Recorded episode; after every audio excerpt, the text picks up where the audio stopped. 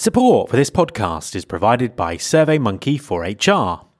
SurveyMonkey helps solve some of the toughest challenges facing human resources professionals today. From recruiting to retention to offboarding, SurveyMonkey gives you the expertise, speed, and scale you need to collect any type of employee feedback. So, whether you want to improve your employee experience, increase employee engagement, or streamline program application management, SurveyMonkey can help. Start collecting and acting on employee feedback to attract, engage, and retain top talent for your business. Visit surveymonkey.com slash future. That's surveymonkey.com slash future and learn how to start building a better workplace. There's been more of scientific discovery, more of technical advancement and material progress in your lifetime and mine than in all the ages of history.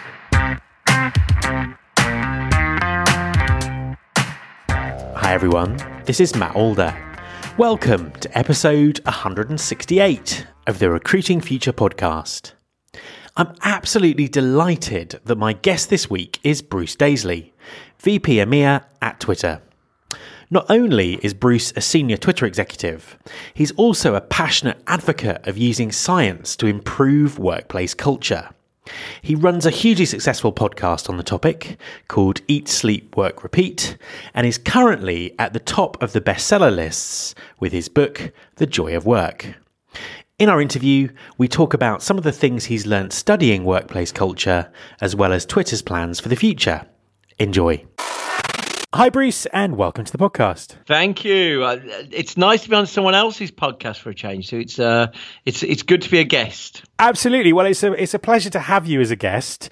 Um, for for for for for, for anyone who, who who might not know who you are, could you uh, just introduce yourself and tell everyone what you do? Yeah. Well, um, I'm I work in my day job at Twitter. I uh, I help run Twitter's business in Europe. So the sort of we've got um, we've got very capable leaders in France, in UK, in Spain, and so I work with them. So I'm responsible for that. And then um, I guess my side hustle in the, the modern vernacular is that I'm a work culture obsessive. So one of the expressions of that is, has been that I've basically uh, done a podcast for the last couple of years about work culture called Eat, Sleep, Work, Repeat, where I was just following my passion, my my personal interest of how to make my own job more rewarding and and to to make the team I worked with more satisfied.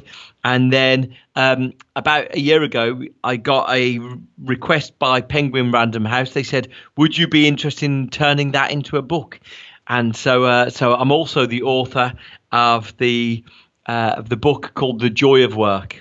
So, so I've got multiple things that I do really. Fantastic, and I want to talk about the uh, the the book um, in a second. But but before we do, um, you know, always interested in talking about um, talking about podcasts. Um, so you know, your your podcast is great incredibly successful. Um, and you know, I'm obviously a big fan, as you can tell. Um, could you, for for people who who may not have listened to it, could you just kind of give us a, a flavour of what it's about? Maybe sort of talk about, you know, who who have been sort of a couple of standout guests that you've had on the show in the last uh, year or so. Yeah, so the, the podcast is about um, happiness and work culture. It's about sort of making work better. And so I was just interested.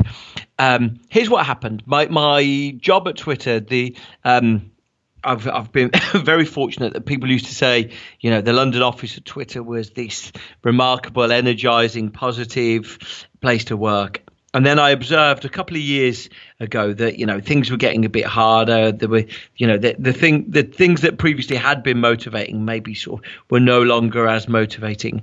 And so I was just interested, and I, I found myself one Christmas thinking I'm to look into a bit of this. I'm to maybe go on Amazon, search for a good book on work culture, and uh, maybe spend my my holiday reading um, how to improve the work culture. And I noticed there was nothing on work culture. So I've spent about 65, 66 episodes interviewing the world's leading experts on work culture. And I've been very fortunate that tenacity has often got me to speak to the biggest names in the world. Um, and, you know, the thing I was, I found remarkable and the thing I was swept away by was the fact that a lot of the stuff that we do in our jobs is completely undermined by the science. So people who've done science and investigation into how to improve work often recommend something very different to what we end up doing. So, you know, uh, whether that's open plan offices or whether that's uh, just you know the, the the way that we overschedule our day, days.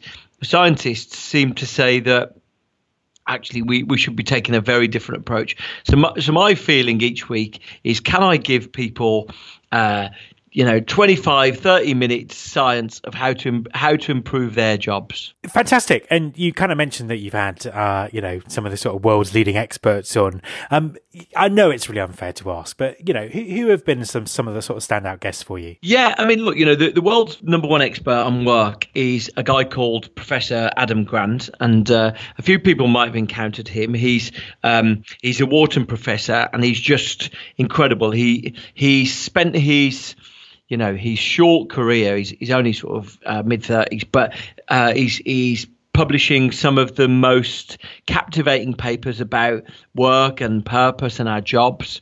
Um, so he's he's done a, a, fabulous job there, and and he you know it was a, you know the remarkable thing is that I've found emailing people saying that you've got this podcast and you just want 30 minutes of people time people's time people are remarkably generous and uh, so he was, you know, he was astonishing. I spoke to the, the world's number one architect because I wanted to understand when architects are designing offices, are they aware that the the toxins that open plan is creating.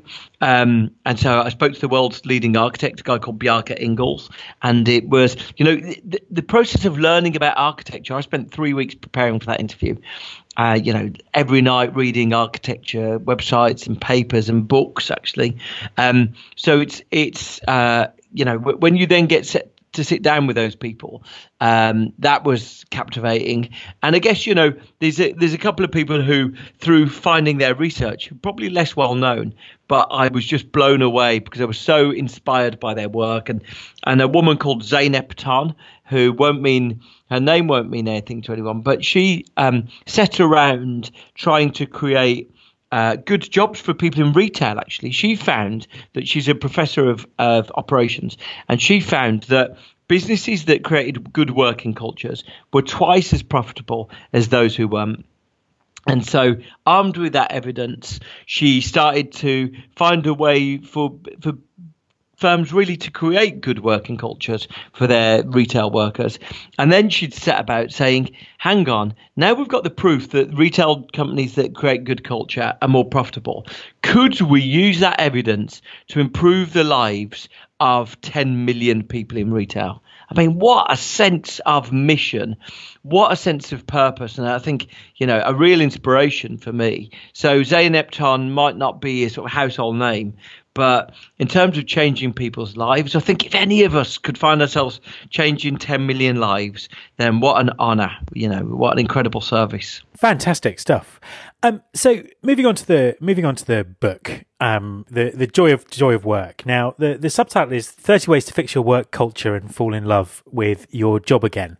Um, could you sort of give us a, a, a bit of a, um, a, a taster of what some of those um, some of those some of those things are? Yeah, well, my obsession was work culture. Sort of as I, as I mentioned at the outset, my my obsession was how can we make things better around here? How can we improve what it's like to work around here? And and what I Im- immediately realised, what I came to the realisation was, was that quite often um, you can't improve things until you've made people feel less overwhelmed by their jobs. So, you know, so the, the book actually, the reason why it ended up being 30 interventions is that 12 of them are just a way to feel less burnt out in your job yourself you know, I, I, read an article the other day, well, yesterday actually, in GQ magazine, saying maybe it's not too early to call 2019 the year of burnout. And I think you know we're increasingly seeing this narrative of burnout. It's it's permeating all corners of of uh, of the the dialogue and the discussion about modern work. And you know, my feeling was let's try and give people interventions to try and feel less burnt out. And I think you know, then I go on and look at the way that uh, I mean, I wouldn't necessarily describe this job as a book for a leader, but I think you know these um, definitely leaders could buy it for their teams, or it, it, could be something that you could actually have as a team offsite to, to discuss the content in there. Because the next 10 interventions are how to improve sync in your team. And the and the final um, eight are how to create sort of a buzz state where you, where quite often you know you'll hear leaders say you know there was a real buzz to that place, and what I found was that there was very clear science of how to create a buzz state. So I was interested in that, and I've just been blown away by the response. So it's been Sunday Times number one bestseller for the whole of January. It was, you know, it was just behind Michelle Obama in the overall hardback sales. Um, so it's, it's just. I think the sales have swept me away. But the probably the really interesting thing is that a lot of people have contacted me saying, you know, I bought this for my whole. I, I read it, I bought it, and I then bought it for my whole team. And it seems like there's something in there, combination of answering the burnout that a lot of us are feeling, combined with um, some very practical ways that we can all improve our jobs that seems to have really hit a chord with people. Fantastic stuff. Um, I um, I particularly like the section um, that, that you did about meetings and uh, how how ineffective they are. Yeah, I mean, look, you know, meetings are the, are the tax of modern working, and and the average British person spends 16 hours a week in meetings, or two days a week in meetings. The average manager, according to Harvard Business Review spends three days a week in meetings. So look, you know, this it's this sort of tax on us. It's spending, it's demanding so much of our time, and I think um, increasingly we, we find ourselves in this sort of conflicted state where we, we know that the meetings that we're in are awful and are a drain on our energy, but we're scared, we're reluctant to admit it. And so, you know, my feeling was, okay, is that is that just my feel, feeling? Is that universal? What I found was, look, you know, a lot of people are feeling exactly the same, um, and so consequently, I wanted to, um, I wanted to to look at. Uh, the, the evidence of when meetings are good, when meetings are bad. And what you find is, look, one of the, the secret sources of great work culture is something called psychological safety. When workplaces achieve psychological safety, then it seems to um, it seems to put their culture into an elevated state. And psychological safety is this fascinating thing where it's the ability to speak up to, to bosses, it's the ability to, to speak candidly. And what you find about psychological safety is that small meetings are better able to achieve it um, than than big big meetings. So if you've got five people in a meeting, people are more likely to tell the boss what they really think than if you've got 20 people. Now, that's also the quickest way. Reducing the amount of people in meetings is the quickest way to reduce the burden of meetings on us. So, um, so you know, the, the, the more time the fewer people we have in meetings, the, the less time the whole company is spending in meetings, really. From a recruiting perspective, obviously many of the people listening are in uh, recruiting roles within within companies. Um, what would your message be to employers? What can they take from the book that's going to help them um, attract the the um, the talent they need to their businesses? I think you know I, I talk about a, a, number of things and a number of things that I think are relevant to recruiting. One of the things that was really interesting for me was the science on diversity, and I don't think any of us have escaped any messages about diversity over the last couple of years. But it's just a good reminder that, you know, diversity, quite often when recruiters are recruiting, they might find themselves um, hiring for cult- culture fit. You know, you quite often hear this that people say, uh, people say, oh, you know, um, uh, we want to hire people who are going to fit in, people who who are going to be good to go down the, the pub. You know, I was chatting to one person who said, you know, we do, we do exactly that. We want to hire people who are going to have the same energy that we're going to have. It's going to be sort of people we'd love to have a beer with. And um, so for me, it was just a good reminder to go and look at some of the science of, of diversity. And uh, and what you find with diversity is there's there's a wonderful case study from uh, Harvard where they uh, they put groups groups of, of a Harvard frat house and they put them into teams and they um, and they they had two of them in in a team and they gave them a murder mystery. And then 10 minutes in another team member was introduced and that was a number mem- another member of the frat house. And then about five minutes later a final member came in. Now half the time this was a member of the frat house and half the time this was a a stranger someone who wasn't in the frat house. What happened? Well, the people who who had another member of the frat house come into the uh, to the the game uh, enjoyed it considerably more. They loved it being around people like us was way more enjoyable. However, when you look at the results, uh, the the people who were just in all frat house teams got the answer right on the murder mystery puzzle they were given. They got the answer right 29% of the time. The people who were in the diverse group with the stranger got the answer right 59% of the time. So, so diversity, even though it was less comfortable, it made the teams twice as effective. And I think that's one of the important things when it comes to recruitment. Quite often, people might say, "Look, we want someone who's going to fit in. It's got to have someone who's got to have the same energy, someone who you know feels like they'll fit in. And it's just a good reminder that that might be the first person who gets through the recruitment process, but actually doesn't necessarily mean they're in service of being a better team. And I think it's a good reminder for me. Absolutely. I mean, that makes um, that makes perfect sense. Um, so uh, normally um, on uh, the show, my final question is to kind of ask my guest about their their vision for the future and what what's kind of going on in their world and what's on their radar. Um, and I think it would be really remiss of me not to ask you a question about uh, Twitter. So, um, what's what's kind of next for Twitter? What can we sort of look forward to um, over the next sort of eighteen months, um, two years, when it comes to the sort of the further evolution of um, of the platform? Yeah, I, th- I think where Twitter's at its best, I think you know it's a recognition that it's a it's a platform for it's it's not a look at me platform. I think you know right now we've got a lot of apps on our phone which are all about look at the beautiful meal I'm eating, look at the beautiful sunset I'm watching, look at me glammed up to go out somewhere. And and twitter's decidedly not a look at me platform. It's a look at that platform right? It's like oh wow i'm really fascinated with what's happened here or or here's something funny that happened on my train this morning. It's it's a it's a look at that. It's sort of you know we share links of something that inspired us. So i think you know now we're really clear on that. And i think you know our audience is continuing to grow. We just just posted sort of nine percent growth figures. Our audience is continuing to grow for that that news case. You know, if you're in recruitment, then it's the quickest way to connect with other recruiters. If you're if you're interested in work culture, it's the quickest way to see what people are talking about work culture. So um, it's a great gift to be to, connected to to um, people in, in that way. I think our focus then is focusing on facilitating those conversations? How can we make those conversations? Could it feel like you're in the biggest WhatsApp group for recruitment? So imagine that, but you're in a WhatsApp group with the best recruiters, the WhatsApp group with people who are maybe in your field, and that's what we want it to feel like. We want it to feel like it's an open, global, public conversation, but around the things that you're interested in. So I think we're going to do a lot of things um, that are in service to that. We're doing a lot of our thinking in public. So you know, if you if you uh, follow a few of our product leads, and you know you can you can see some of them if you follow Jack Dorsey, our founder. He'll often retweet them, or people like me will retweet them. Um, and so you'll see quite often. You know, we did something last year where we we tweeted out, we're saying, look, we we because we want to facilitate conversation, we're thinking of having just an icon at the top of your timeline of who's online right now.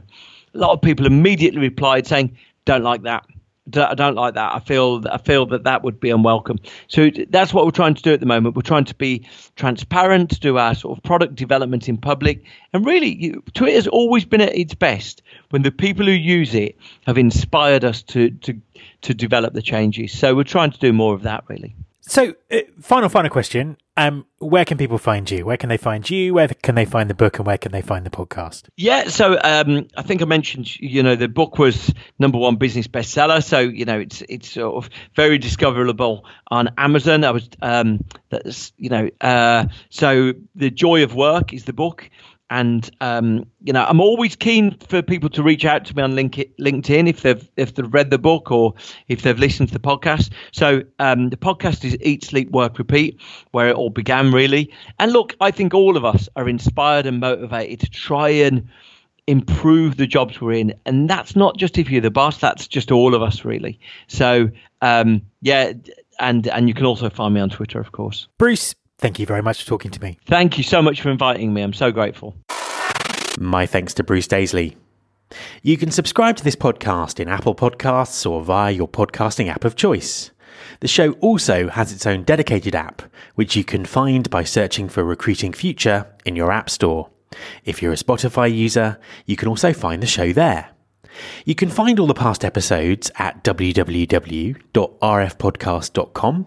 On that site, you can subscribe to the mailing list and find out more about working with me. Thanks very much for listening. I'll be back next week, and I hope you'll join me.